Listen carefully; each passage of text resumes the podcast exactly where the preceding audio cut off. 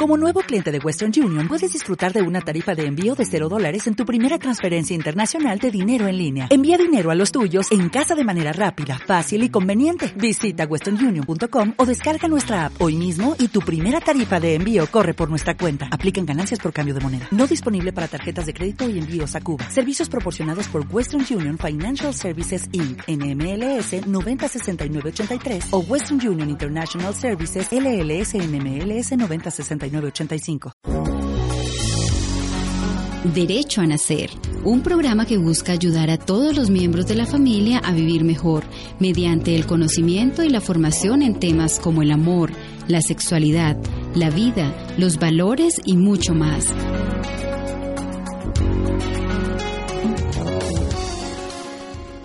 Hola queridos amigos, ¿cómo están?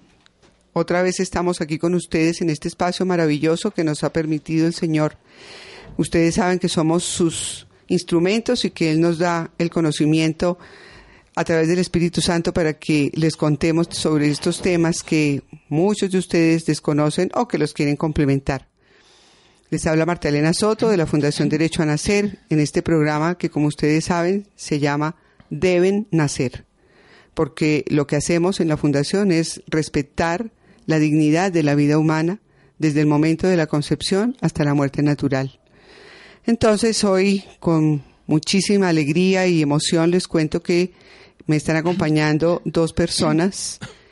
Ellas vienen de, la Argentina, de ese país tan, tan bello, tan querido, y eh, están aquí porque fueron invitados al congreso que les hemos venido comentando, que se llevó a cabo los días 26, 27 y 28 de, de mayo y que aun cuando seguramente algunos de ustedes escuchen este programa antes de que haya pasado el Congreso, los que no, pues son los dos de los conferencistas internacionales que van a estar aquí precisamente para contarnos temas tan interesantes como lo que es la fecundación in vitro, y cómo hay ahora las tecnologías de la procreación natural que muchas personas desconocen o que de pronto conociéndolas mm, hace falta que podamos ampliar este tema y eso es precisamente de lo que se trató parte de los temas que tenemos en este Congreso. Entonces les presento, les voy a presentar la doctora Gloria Sánchezini. Mucho gusto, encantada, gracias por la invitación y al padre Pedro Chiesa. Muchas gracias también por la invitación. Bueno, ustedes vienen de, el uno nació en Buenos Aires, la doctora nació en Buenos Aires y el padre nació en Rosario. La ciudad de Rosario. Bueno, pues estamos entonces aquí muy contentos de tener esta oportunidad de tener dos expertos eh, que han venido trabajando cada uno en este tema. Y precisamente eh, lo que vamos a tratar es esto, ¿no? Tenemos que mm, informarnos cada día más y poder tener un conocimiento claro. La verdad os hará libres, nos dice el Señor, y qué bueno poder tener aquí la verdad y poder tener, poder ampliar este conocimiento que muchas veces nos lo dan como entrecortado, porque nos encontramos, y no sé si en Argentina pasa lo mismo, y tal vez es la primera pregunta que les haría o comentario, que mucha gente me dice, yo soy católica, pero yo no veo por qué una pareja que se ama, una pareja que eh, están viviendo juntos en matrimonio católico y si no pueden tener hijos, ¿cuál es el problema de, de hacer fecundación in vitro? Entonces, padre, no sé si nos puede contar un poquito justamente de este tema que usted tiene para, para, la, para el Congreso. Eh, ¿Qué es esto de la fecundación in vitro? Nos habla un poco de este tema. Yo fundamentalmente vine a hablar al Congreso sobre las contraindicaciones de la fecundación in vitro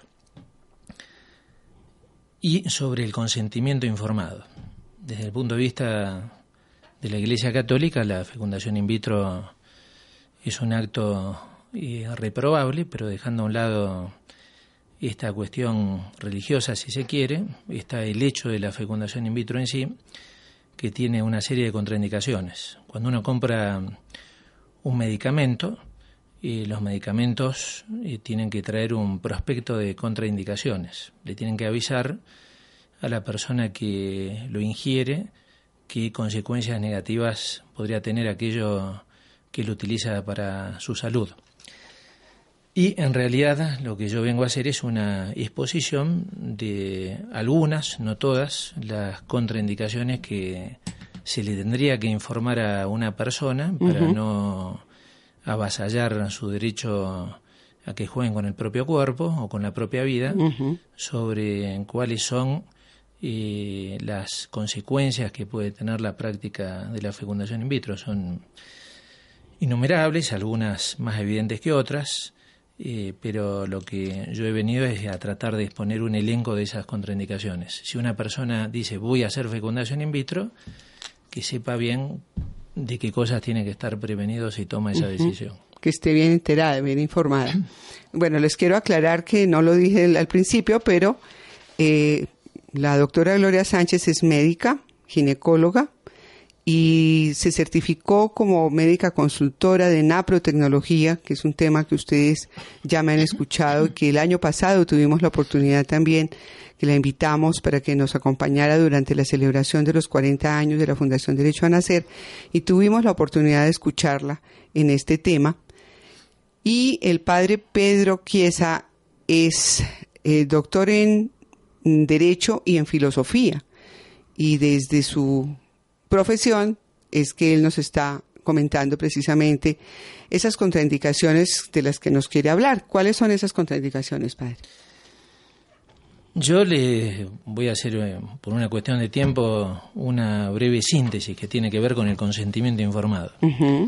La primera es saber que quien practica la fecundación in vitro se está sometiendo a un experimento, un experimento con seres humanos. ¿En qué sentido? El primer niño en el mundo que nació por fecundación in vitro, una niña, Louis Brown, nació en 1978 en Inglaterra. Por tanto, es una mujer que en este momento tiene 38 años de edad.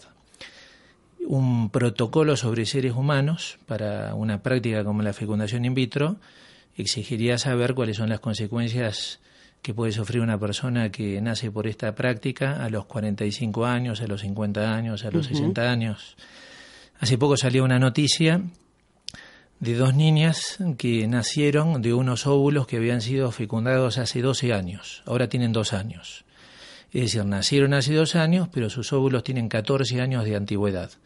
¿Cómo va a ser la proyección física en el rostro, en la salud, en su vida cuando tengan 20 años, 30 años, 40 años? Eh, en ese sentido, la fecundación in vitro es un experimento porque no se conoce, sí se conoce, por ejemplo, en ratas o en animales de ciclo vital más breve, eh, en unos pocos meses o en un par de años, cómo evoluciona la fecundación in vitro en esos animales, que es una evolución negativa en los experimentos. Pero en seres humanos haría falta 70 años, 80 años para conocer cómo es el curso completo de la fecundación in vitro en un solo ser humano. Por otra parte, eso es 1978. En 1998, la inmensa mayoría de todas las prácticas de fecundación in vitro se hacen en base a una técnica que se llama ICSI, que es la inyección intracitoplasmática de espermatozoides. Fundamentalmente consiste en que como los espermatozoides a veces son débiles y no pueden romper la capa del óvulo, se fuerza con una inyección a romper la capa del óvulo y hacer penetrar un espermatozoide. Eso es una lesión en la primera célula de la cual proviene toda la multiplicación celular. Esta técnica es del año 1998. El niño nacido con técnica ICSI, que prácticamente todos los niños de fecundación in vitro ahora nacen por esa técnica, o una inmensa mayoría, el más grande tiene 18 años. No sabemos cómo va a ser la evolución. Ya hay algunos datos negativos, pero no se sabe cómo va a ser a los 24 años, a los 30 años, a los 40 años. Y después, en 1900, eh, perdón, en el año 2008 comenzó una nueva técnica que se utiliza siempre ahora en la fecundación in vitro, que es la llamada vitrificación. Eh, la vitrificación consiste como en que como antes se perdían muchos óvulos, eh, en el proceso de congelación y descongelación, eh, ahora lo que se hace es quitar líquido celular al óvulo, que en realidad serían estructuras seculares, serían estructuras celulares, e incorporar material anticongelante. Eh, es decir, a la primer célula de la cual viene toda la multiplicación celular, se le incorpora material anticongelante. ¿Cómo ese material heterólogo, ajeno al cuerpo? Así como, por ejemplo, cuando se hace un trasplante de órganos, siempre está el fenómeno de rechazo en el cuerpo. ¿Cómo eso va a operar en la salud de los niños? Eso es un experimento porque todos los niños ahora nacen habiendo pasado por la vitrificación y la el que más eh, la vitrificación comienza en el año 2008, 2009 se empieza a difundir. Por tanto, los niños de fecundación in vitro que vienen al mundo con esta técnica tienen 8 años, 9 años. Entonces ese sería un primer punto, advertirle a la gente que cuando procede a practicar una fecundación in vitro, en realidad está haciendo prácticas que no tienen un protocolo comprobado, son experimentos que no se han desarrollado completamente. Una vez una profesora de Derecho de Familia en Argentina me decía, eh, ya nacieron centenares de miles y centenares, 5 millones, dijo, 5 millones de niños por fecundación in vitro en el mundo. El dato no es exacto, pero en algún momento lo va a ser. Yo le dije, mire, no son, y entonces me dice, esto ya no es un experimento, ya hay 5 millones de niños que han nacido. Yo le dije, son 5 millones de experimentos, porque hasta que ellos no pasen el arco de los 40 años, de los 50 años, de los 60 años, de los 70 años, son todas hipótesis que uno puede trazar, pero no tienen la evidencia. Ahora que los médicos suelen utilizar tanto la palabra evidencia, la evidencia de la realidad, eh, esa evidencia no existe. Y a veces eh, se ofrece la práctica de la fecundación in vitro como una técnica totalmente eh, comprobada, saludable en sus efectos y, tiene un campo de incertidumbre negativa para la salud del ser humano, para incluso para la posibilidad de generación de nuevas enfermedades, que es eh, todavía una gran incógnita. más estudio y más estudios se va a necesitar como para llegar a... Primero, haría, primero haría falta tener la evidencia científica. Y para eso habría que ofrecer muchos niños que sean gestados eh, a eso que sean eh, que pasen por esos experimentos. A lo mejor alguien puede decir, no, yo tengo mi niño bien saludable, pero ese niño no tiene más de 38 años. Mm. Y después hay muchos que ya tienen problemas de salud también. Y después los otros grandes temas, si los enuncio simplemente, son la cuestión de los embarazos múltiples.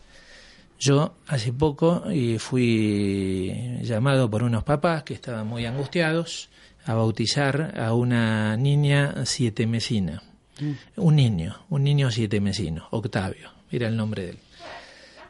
no había sido por fecundación in vitro, era, un, era un proceso natural, la, unión conyugal de los padres, pero por distintos percances de salud nació dos meses antes.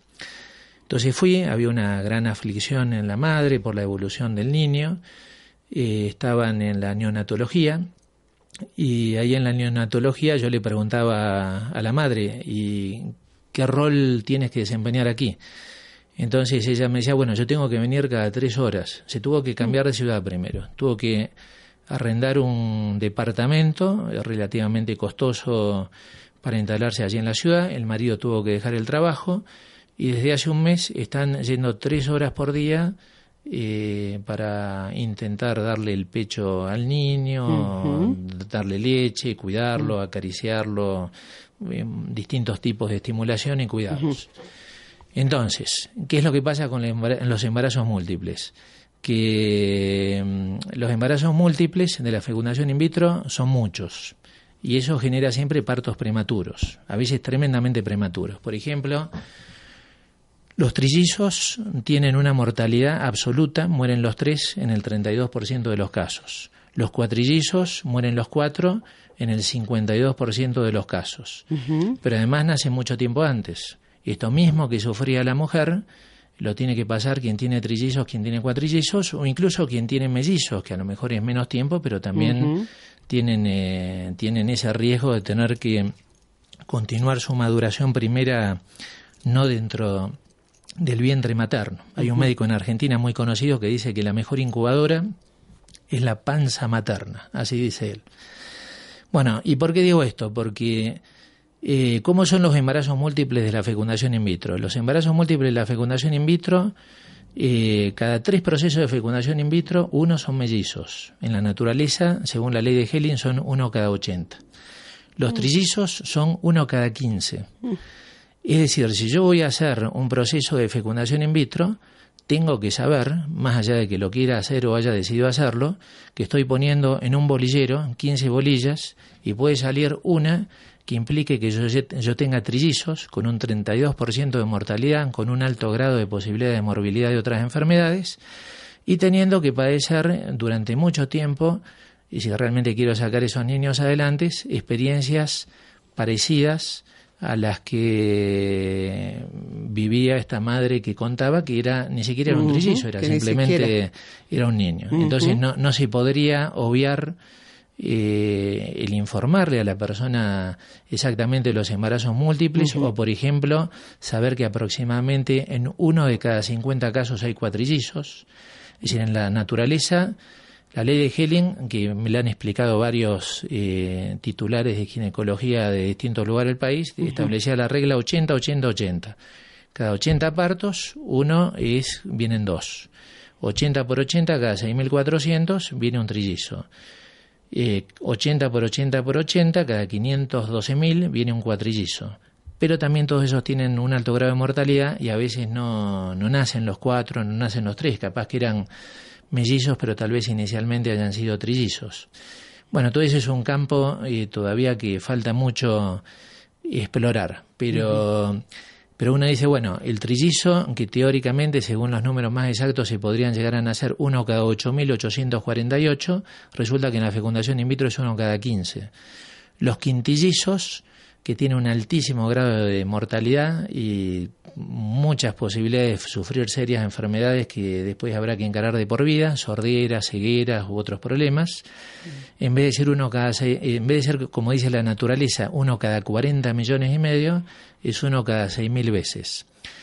Bueno, entonces, alguien va a hacer fecundación in vitro, no se le puede omitir esa información. Lo mismo, lo mismo la hiperestimulación. En la hiperestimulación ovárica hay muchas mujeres a quienes les han dado la droga para la hiperestimulación ovárica y después a continuación le han sacado por, eh, cirugía hasta 41 óvulos. Es decir, el proceso natural que hace una mujer para producir un óvulo aproximadamente en un mes lunar, eh, resulta que eh, ese mismo proceso, en ese mismo proceso sacan 41 óvulos, lo que a lo mejor exigiría cuatro años en la vida de esa mujer cómo repercute en la salud de la mujer eh, esa hiperestimulación ovárica, las consecuencias negativas que tiene son muy grandes, pero eh, también es importante que la mujer lo sepa y también que sepa eh, la, esa hiperestimulación ovárica, el alto riesgo de fomentar los embarazos múltiples que tiene. Y se podría seguir hablando de otras cosas más, pero estas son algunas que pienso que tienen que servir como introducción para que quien desee hacer la fecundación in vitro primero investigue y conozca bien el tema. Ya. Bueno, pero entonces uno podría decir, ¿y, qué, qué, se debe hacer? O sea, no, no le quiero todavía hacer esta pregunta porque quisiera que la doctora Gloria nos contara, pero más allá de lo que, de lo que piensa la Iglesia Católica, de lo que, eh, de la certeza que tiene de ese plan de Dios, ¿qué posibilidades tenemos médicamente para que no se haga fertilización in vitro? Bueno, nosotros eh, sabemos que em, nosotros sabemos que la naturaleza, como dice el padre Pedro, tiene sus propias leyes y mm, sí, se está hablando. Que la naturaleza tiene sus propias leyes y tiene un, un cuidado especial para que em, la vida que, se procrea em, tenga las mejores chances de, sobrevivir. Hay una selección natural que hace justamente la membrana del ovocito. La membrana del ovocito selecciona el, espermatozoide y, y entonces el, el espermatozoide que, que entra ya ha sufrido un, un proceso de, de, selección muy, muy alto. Y, todo el proceso que, se realiza a partir de ese instante ya es embriogénico, o sea, ya, ya no es un ovocito, ya, ya es una primera célula, el, el cigoto, em, ya, ya comienza ahí la vida humana en plenitud. Solo falta tiempo para que se vaya desarrollando hasta lograr la apariencia que, tiene un niño cuando, cuando a través del canal del parto o de una operación cesárea eh, llega a este mundo y, inspira el primer aliento. entonces, todo ese, ese proceso natural está custodiado eh, por el médico que hace naprotecnología. La, la naprotecnología es eh, aplicar todos los recursos que tenemos nosotros dentro de la medicina para favorecer que un matrimonio pueda engendrar un hijo en una relación matrimonial. Por eso hablamos de la lógica del engendrar y no de la lógica del hacer. Nosotros no hacemos niños, nosotros eh, colaboramos eh, con, con, sus padres para que puedan engendrar un hijo en, ese acto de, mutua donación y aceptación que es el, acto conyugal. Entonces, eh, este lindísimo protocolo de, del programa que se llama Fertility Care en, inglés, que es el cuidado de la fertilidad, nos permite ayudar al matrimonio a reconocer su propia capacidad fértil y a colaborar con el médico en el diagnóstico de cuál sería este, la falla dentro de ese proceso que impide que ellos puedan concretar este proyecto de engendrar un hijo. Entonces, eh, toda esta, esta disquisición diagnóstica eh, se hace en vistas a encontrar una falla y a procurar poner todos los medios al alcance de la ciencia como para corregirlos. Cosa que no sucede con la fecundación in vitro, porque la fecundación in vitro soslaya ese problema y suple la relación matrimonial y y, ese proceso natural de fecundación que se da dentro del seno materno por una, una práctica técnica en el laboratorio que es igual a la que se investigó y se desarrolló en el ámbito de la veterinaria. O sea, ha sido trasladar eh, los conocimientos de la biología de la, la producción agropecuaria a la a una realidad que, que, es sustancialmente diversa, como es el, el, engendrar un hijo. O sea, nosotros este, compartimos con los mamíferos algunas cosas, pero los humanos tenemos una dimensión trascendente que, que, nos hace sustancialmente distintos y no puede entonces tratarse a, a un hijo como se trata a una cría Em, bovina, ovina o equina. Entonces, em, nosotros estamos asistiendo en la cultura reinante a un doble reduccionismo. Uno pasar de, del plano sobrenatural, de la gracia, al plano meramente natural, o sea, ver al, al, al hombre como, como un ser este, bio, este, psico, racional, ¿no? Y después un, un, segundo reduccionismo al que pienso que nos hemos ido acostumbrando insensiblemente, que es pasar de lo meramente natural a lo puramente biológico. Eh, el hombre como, como ser vivo, eh, con, con, escasas eh, diferencias con el resto de los seres vivos y que puede ser manipulado a mi antojo. Cosa que la dignidad de la persona humana no, no lo permite porque tiene, del punto de vista de, su ser personal, una, una dimensión de unicidad, o sea, es único, irrepetible, y una dimensión trascendente que, le hace ser merecedor de todos nuestros respetos y no podemos tratarlo como un ser biológico más en la escala zoológica, sino como ser un, un, un, un ser personal, único e irrepetible. Sí, pues eh, pensaba yo ahora, y hace poco le, le, escuchaba a una persona que decía algo que yo no, o sea, como que uno lo, lo, lo habla tan a la ligera que lo, lo repite sin pensarlo. Y ella decía, los seres humanos no nos reproducimos, procreamos. Y es muy cierto. Eh, tú estás hablando ahorita precisamente de eso, ¿no? Entonces la parte agropecuaria que comentabas ahora, pues es un poco eso, es la reproducción animal que, que no, no tiene cabida, por así decirlo, en, en el contexto de que nosotros procreamos, somos co-creadores con Dios, ¿no? Y ese es precisamente el, eh, uno de las, la misión del matrimonio está ahí, en la procreación. Entonces, obviamente que ya uno entendiendo eso, puede empezar a entender esto que ustedes están hablando ahorita, tanto el padre como tú, y, y uno entendería entonces por qué estas cantidades de contraindicaciones, porque lo que les decía al principio del programa, ¿no? Pero, ¿qué tiene? Si se aman, pobrecitos, ¿por qué no pueden tener un hijo por, fertilidad in vitro?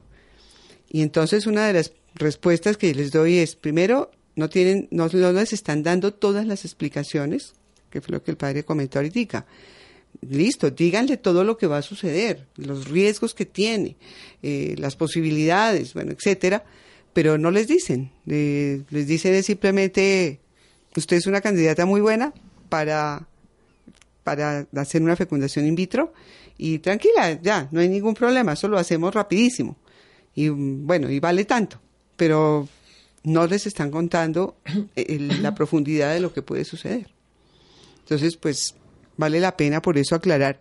Y ahora sí, entonces le hago la pregunta al padre, ¿por qué la iglesia? O sea, con, cuéntenos, precísenos muy bien qué es lo que la iglesia dice con respecto a este tema de la fecundación in vitro.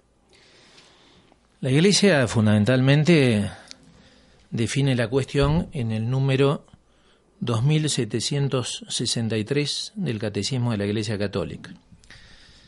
Eh, ahí establece... Perdón, padre, ¿2000 qué? 2763 okay. y espero no equivocarme de número ya que me lo ha preguntado de vuelta. Ahí en ese lugar del, del Catecismo de la Iglesia Católica eh, lo que se establece como gravemente deshonesto, gravemente inmoral, es la disociación de la paternidad por intervención de una persona, de un tercero extraño a los cónyuges. Uh -huh. Es decir, en la, en la fecundación in vitro uno llega estéril.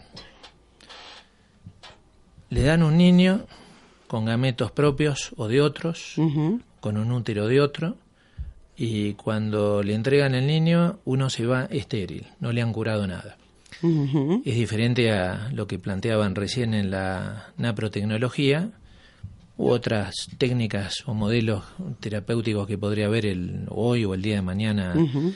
en el mundo científico.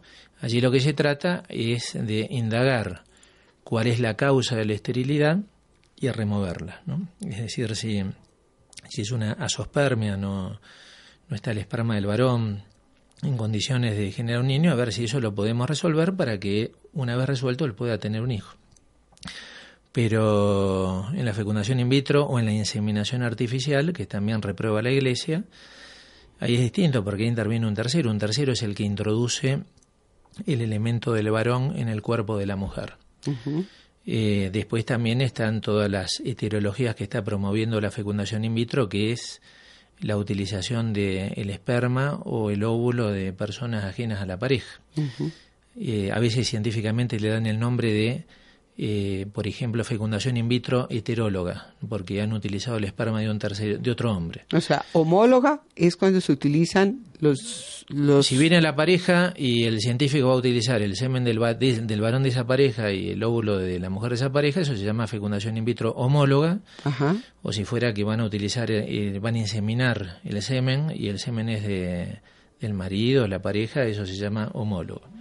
Cuando el semen no sirve o el óvulo no sirve, o muchas veces no es que no sirve, sino que se ha caído en la lógica de la producción. Hoy es muy frecuente que a mujeres relativamente jóvenes de 37, 38 años o menos tal vez, les digan eh, lo mejor sería tener un óvulo de una mujer joven, más fuerte, mm. más saludable.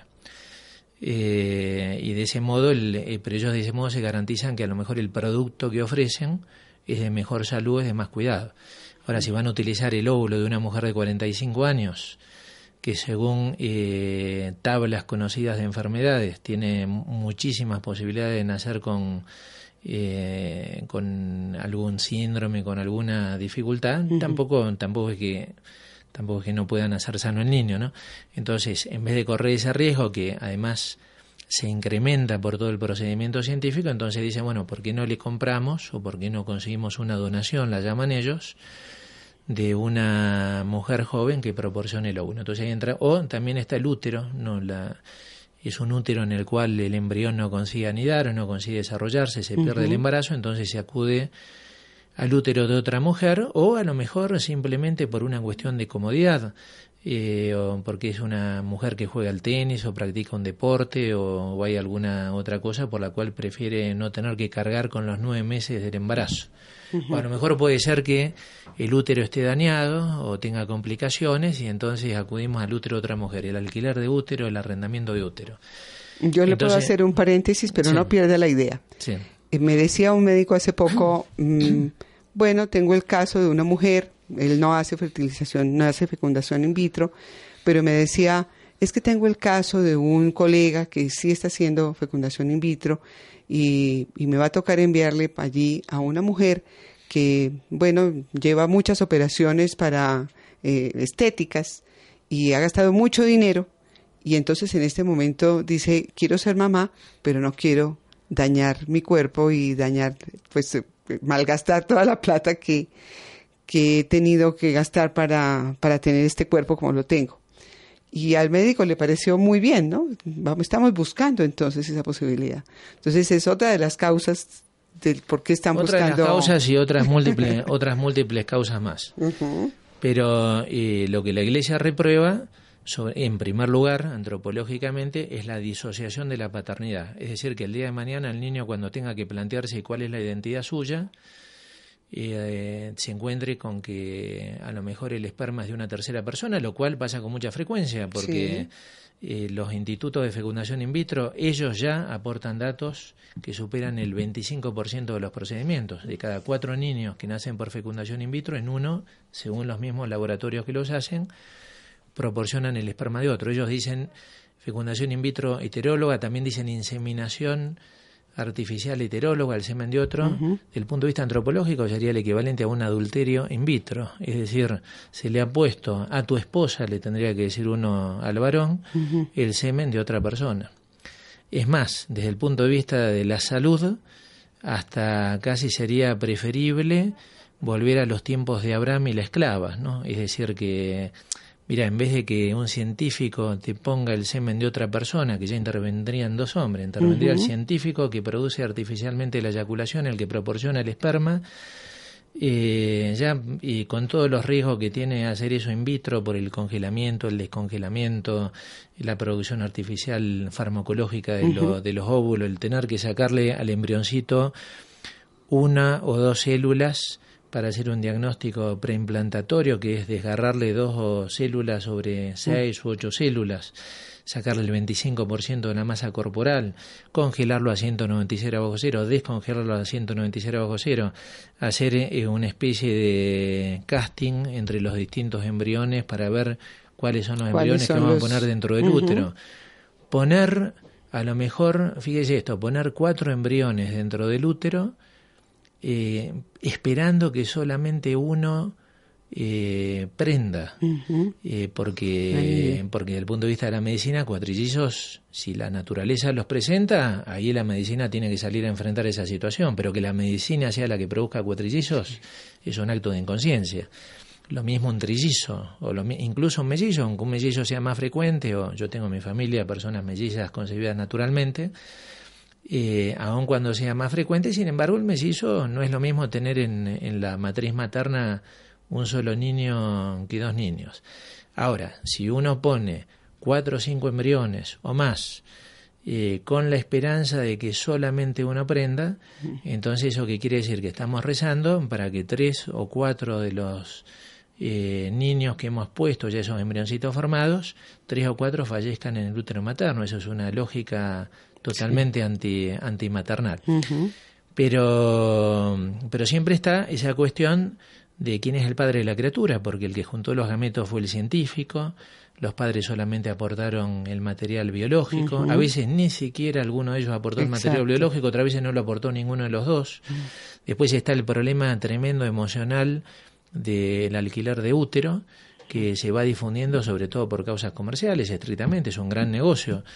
Eh, el alquiler de útero eh, para la mujer que durante nueve meses lleva el niño dentro del el útero, emocionalmente desprenderse de ese niño eh, es una problemática muy violenta, ¿no? que se presenta con mucha frecuencia y, y constantemente van saliendo en todos los diarios del mundo problemáticas jurídicas sobre mujeres que o después no quisieron dar el niño y querían tenerlo, o también eh, sobre mujeres que el niño venía defectuoso y ninguna de las dos lo quería, ni la que lo gestaba, ni la que lo había encargado.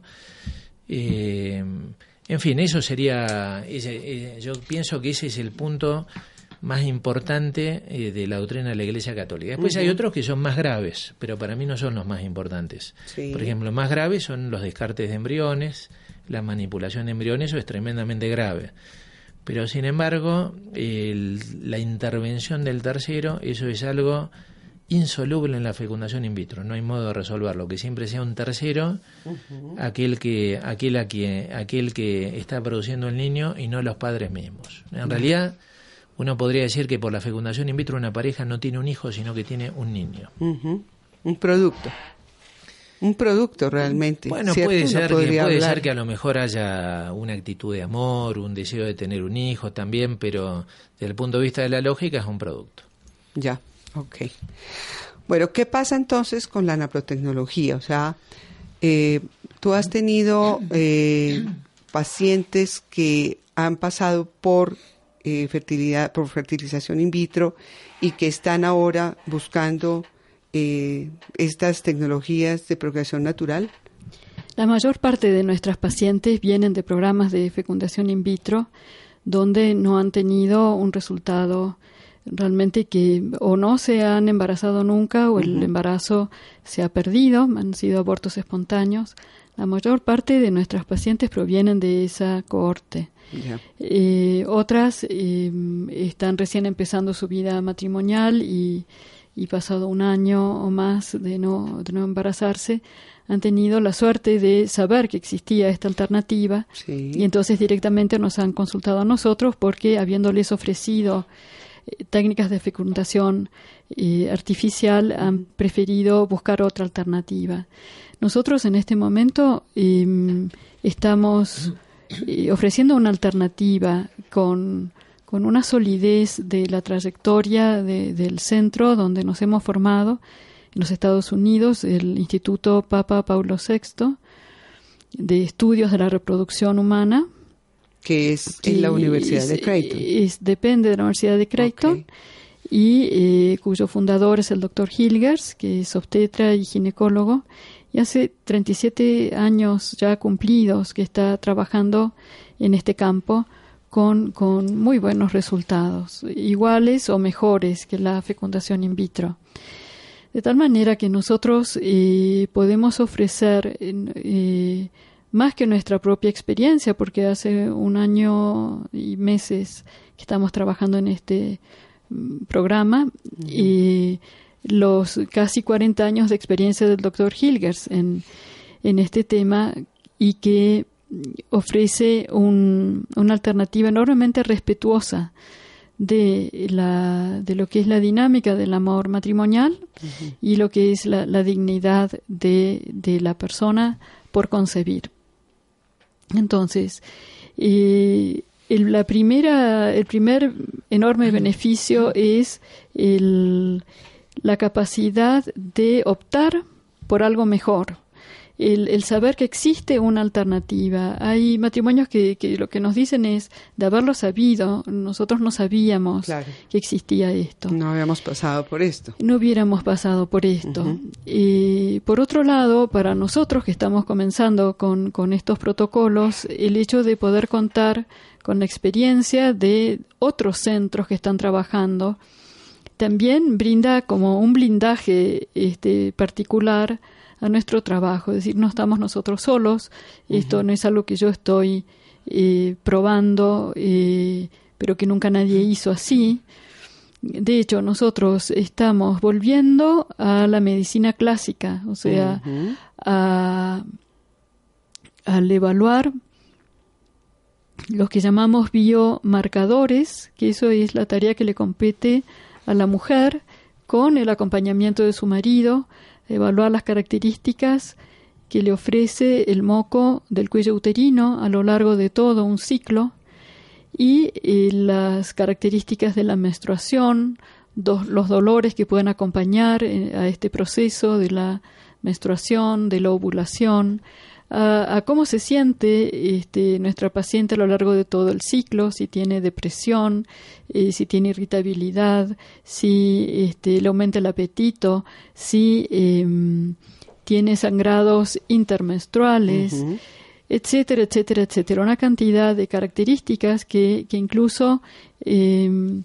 solicitamos el, el apoyo del, del, marido en el sentido de decir, este sí, yo la encuentro que desde hace tanto tiempo está especialmente estresada o que sí yo encuentro que con esta medicación eh, está mejor de, de, de, buen talante o que está más activa o que no tiene tanto dolor. O sea, es una, una observación que viene apoyada por, por la aseveración del matrimonio que le da de su marido, que le, que le da mucha seguridad también a, a nuestra paciente. Eh, es un trabajo del matrimonio en, en la observación y registro de los biomarcadores de fertilidad que, la paciente aprende a, realizarlo con la ayuda de una instrucción particular del trabajo que, tú haces, Marta Elena, que se llama el acompañamiento de una practitioner. Nos llamamos instructora porque no, es una mera instrucción, sino que es una educación en salud ginecológica, una educación sobre eh, y que la mujer sepa perfectamente bien qué es normal y qué no es normal. Nosotros encontramos a nuestras pacientes, y algunas de ellas nos dicen, ah, pero yo no sabía, y yo, yo notaba que tenía esto, pero no, no sabía adjudicarle un valor. Ahora sé que esto está, es, bueno que sea así, o que esto no es normal y que yo debiera haber consultado por este síntoma o por esta observación. De tal manera que se enriquece para el médico que hace naprotecnología eh, la cantidad de información que, que eh, mm, ofrece la misma usuaria. Ellas este, nos ofrecen una cantidad de datos que nosotros no podríamos conocer si no fuera porque ellas están entrenadas en buscar y registrar todos esos marcadores de fertilidad. Entonces, em, volviendo a tu pregunta, eh, ¿qué ofrece la naprotecnología? Primero, el, cuidado de la salud reproductiva, el respeto por, la, por lo que es la, la sacralidad del, de la relación matrimonial. Y por otro lado, la, la dignidad de, de, la persona del hijo por, por concebir. Eso por un lado. Desde el punto de vista em, científico, la naprotecnología, eh, con, todos estos años de investigación y, atención de, tantos matrimonios que han pasado por el instituto, ofrece estadísticas en las que se ve que em, pequeños detalles eh, que se aplican conociendo en profundidad la, fisiología de la reproducción Y la situación particular de esta paciente mía, que no es igual a la que acabo de ver hace una hora, ni la que veré dentro de media hora más, eh, ¿cómo, ¿cómo esta paciente merece ser acompañada? ¿Con qué otros coadyuvantes para que los tratamientos que, que, muchas veces son similares a los que eh, hacen otros ginecólogos que, que trabajan en fertilidad y que no hacen fecundación in vitro, eh, se ven favorecidos por estos, yo llamo coadyuvantes, o sea, eh, mm, otras eh, medicaciones, otras indicaciones, otras sugerencias, otras observaciones que enriquecen la terapéutica tradicional y que son un aporte de la experiencia del doctor Hilgers, indudablemente. Sí, yo creo que de las cosas que me impactó como, como estudiante cuando estuve eh, durante este tiempo que, que, me permitió Dios tener la oportunidad de conocer todo lo, de, lo del cuidado de la fertilidad, era saber que cada mujer tiene un ciclo diferente y que ella misma, los, los ciclos no son iguales en cada mes. Y las mismas usuarias cuando empiezan a graficar se impresionan de ver y de conocerse ahí sí realmente cuando empiezan esta gráfica y siempre uno les hace la pregunta al principio y les dice, ¿cuántos días dura tu ciclo? Entonces, primero no están seguras de si les estoy preguntando cuántos días dura la menstruación. Y entonces me dicen cuatro, cinco. No, no, no. ¿Cuántos días dura tu ciclo desde que empieza la menstruación hasta que termina? Ah, 28.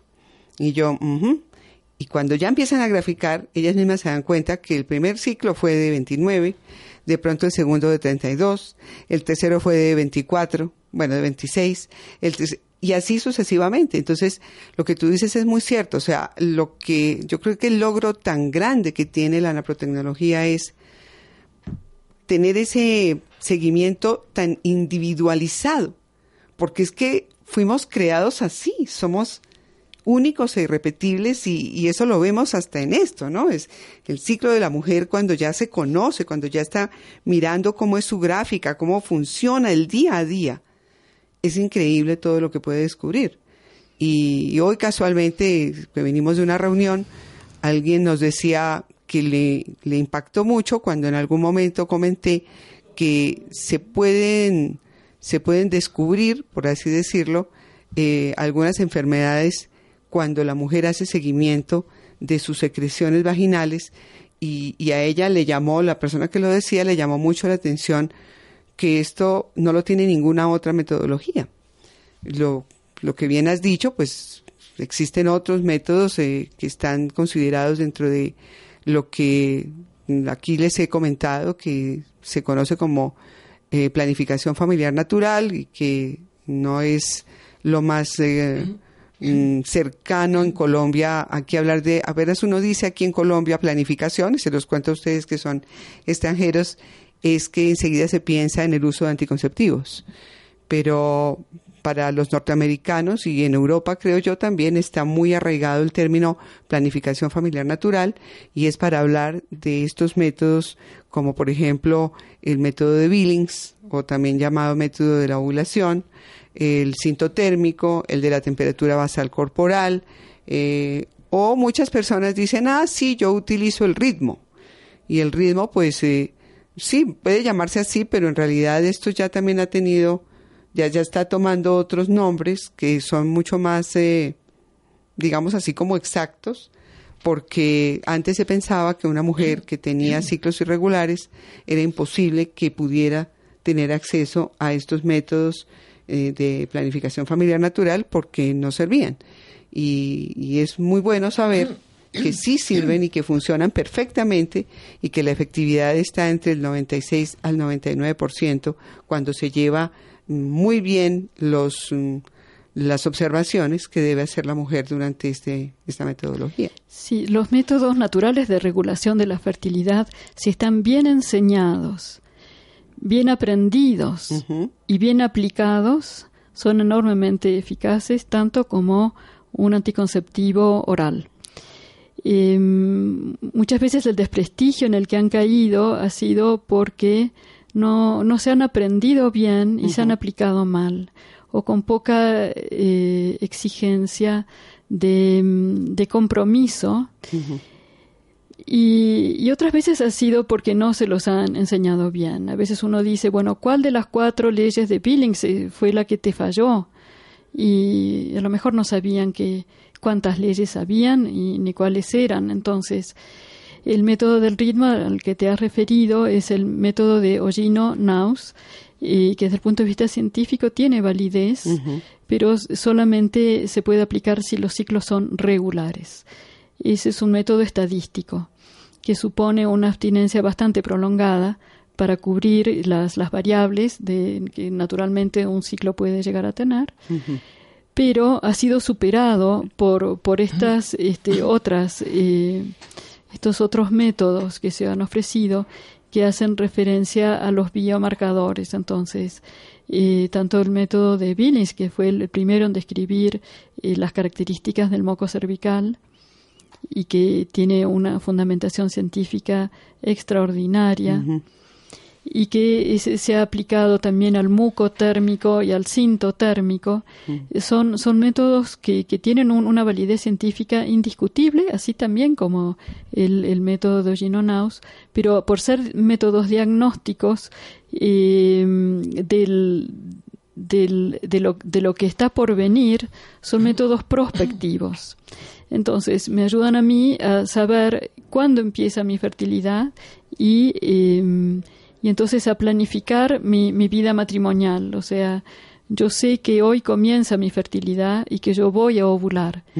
Em, entonces el método de la, este, de la temperatura me dice que yo ya ovulé, es un evento que ya pasó, pero en cambio eh, los métodos en que reconocen el, este, el moco cervical, como el modelo Creighton también, entonces me dicen a mí que yo voy a ovular. Entonces es un método prospectivo, no retrospectivo como el de la temperatura. Ni es un método estadístico como el de Ogino-Naus. Es, este, se, están evaluando los biomarcadores que me indican lo que está sucediendo a mí, eh, lo que me está sucediendo hoy a mí. Y entonces yo sé si hoy soy fértil o si hoy soy infértil. Y eso ofrece una, una gran libertad a la mujer y al matrimonio, que les ofrece una, una capacidad de, autodeterminación infinita, o sea, que ellos pueden ser dueños de, de cada uno de sus actos y de decidir si, si quieren engendrar un hijo o si van a posponer la llegada de otro hijo, porque conocen perfectamente la situación de fertilidad o de infertilidad de ese momento. Yo quisiera saber un poco, padre, siendo usted abogado, ¿Cómo está la ley en Argentina con respecto a estas tecnologías de fecundación asistida, fecundación artificial? ¿Es permitido en Argentina eh, esta práctica? ¿Cómo está esto? Eh, tiene el mismo problema que muchos países del mundo. Hay un desorden en la pirámide jurídica. La pirámide jurídica eh, empieza por lo que se llaman las constituciones, otros lo llaman los bloques de constitucionalidad que incorporan tratados internacionales eh, y después eh, también vienen las normas de rango inferior, Código Civil, Código Penal, etcétera. En realidad, eh, en el caso argentino, que adhiere a la Convención sobre los Derechos del Niño, la República Argentina hizo una cláusula cuando adhirió a ese tratado diciendo que la vida comenzaba desde la concepción y la inmensa mayoría de los civilistas en jornada científica académica nacional de derecho civil han definido la concepción como la fecundación. Eh, entonces, eh, la fecundación in vitro, tal como se la practica, eh, contradice, contradice preceptos civiles, preceptos constitucionales. Ahora, en la práctica, el Código Civil que se sancionó de modo relativamente reciente, contempla la posibilidad de la fecundación in vitro, eh, poniendo límites solamente al alquilar de vientres y después eh, pone también algunas restricciones que muchos consideran discriminatorias sobre la posibilidad que tiene el niño gestado in vitro para conocer quiénes fueron sus padres biológicos. Para conocer quiénes son sus padres biológicos, en el Código Civil argentino actual, esos niños tienen que hacer un juicio, tienen que explicar judicialmente por qué quieren conocer. Por ejemplo, Si yo tengo 12 años, voy a un médico y el médico me dice antes de atenderme, mira, me gustaría hacer una historia clínica tuya. Recién mencionaban la importancia de volver a la medicina tradicional, que empieza siempre con la historia clínica. Exacto. Entonces le preguntan al niño, ¿tu papá tenía diabetes? ¿Tu mamá tenía hipertensión? Entonces el niño debería responder, eh, no lo sé, y me lo podrías averiguar. Para hacerlo tendría que iniciar un juicio. Mm. Entonces hay niños que de alguna manera son niños de segunda categoría. El Código Civil en realidad termina siendo una especie de código adultocéntrico, en el cual se mira más el derecho de quienes van a tener ese niño a no tener problemas con quienes aportaron el material biológico, que intervinieron de, de otro modo, y mira menos otros derechos elementales de los niños, como podría ser este caso. Y después yo, si se quiere, como algo complementario que sí quiero destacar, es la, si me permite, es una, una reflexión sobre la adopción y la fecundación in vitro. No sé si nos da el tiempo. Creo que no nos da mucho el tiempo, pero padre, tenemos... un par de minutos. Un, par solamente tenemos. Un par de minutos. Bueno, eh, yo lo que quiero decir es que mm, hay que acabar con el concepto de adopción adultocéntrico para satisfacer el deseo emocional de tener un hijo por parte de quienes no lo tuvieron. La adopción es una ficción jurídica legítima que tiene como objetivo resolver un problema que se ha presentado inesperadamente. Unos papás que se murieron en un accidente y dejaron unos niños abandonados, un niño que fue víctima, su familia de un bombardeo y quedó solo en medio de la guerra, entonces hay que darle una solución jurídica a esos niños, entonces aparece el Instituto de la Adopción, que es un instituto histórico en toda la historia del derecho. Pero eh, últimamente, eh, sobre todo pienso que lo ha potenciado mucho la fecundación in vitro, eh, se ha extendido una concepción adultocéntrica como la solución. entonces se dice a veces, para los papás que no pueden tener hijos, está la fecundación in vitro o está la adopción. No, la adopción no es deseable, es decir, no es deseable para la sociedad que tenga que haber casos de adopción. Se presentan y la sociedad los enfrentan. Pero yo no puedo decir, ojalá que haya bombardeos que dejen muchos niños en condiciones de adoptar para que yo sea padre. Entonces la adopción no es una realidad deseable, es una realidad positiva, buena. Cristo vino al mundo, él eligió a sus padres, era Dios, eligió una madre natural y eligió un padre adoptivo tal vez algo nos haya querido decir a todos. ¿no? Nosotros vivimos en una época donde todas las legislaciones mundiales en materia de adopción, el modo en que se las practica, es perverso, porque es dificilísimo adoptar un niño. Nunca hubo tanta necesidad de niños que deban ser adoptados, en los cuales la sociedad es consciente y tiene posibilidad de adoptarlos bien, y nunca parejas que tienen trabajo, que se llevan bien, que podrían aportar montones de testigos que serían padres razonables, que harían muy bien su trabajo, nunca han encontrado tantas dificultades legales, judiciales, etcétera. Pero de todos modos, la adopción eh, tiene que mirar el interés superior del niño. La adopción tiene que ser eh, niñocéntrica, no, no, no, no, tiene que ser para satisfacer el deseo de una pareja gay o de una pareja heterosexual que no tiene hijos. Podría ser, por ejemplo, que un matrimonio con hijos sea, por ciertas circunstancias, en algún caso, mejor familia para un niño concreto y mm. entonces uno dice, no, pero ustedes ya tienen hijos. Bueno, pero eso sería una concepción adultocéntrica. Yo tengo que querer, eh, en la adopción más bien no se quiere tanto un hijo, lo que se quiere es ofrecer una ayuda, una obra de caridad a un caso, que una emergencia que se ha presentado a nivel social y que hay que enfrentar.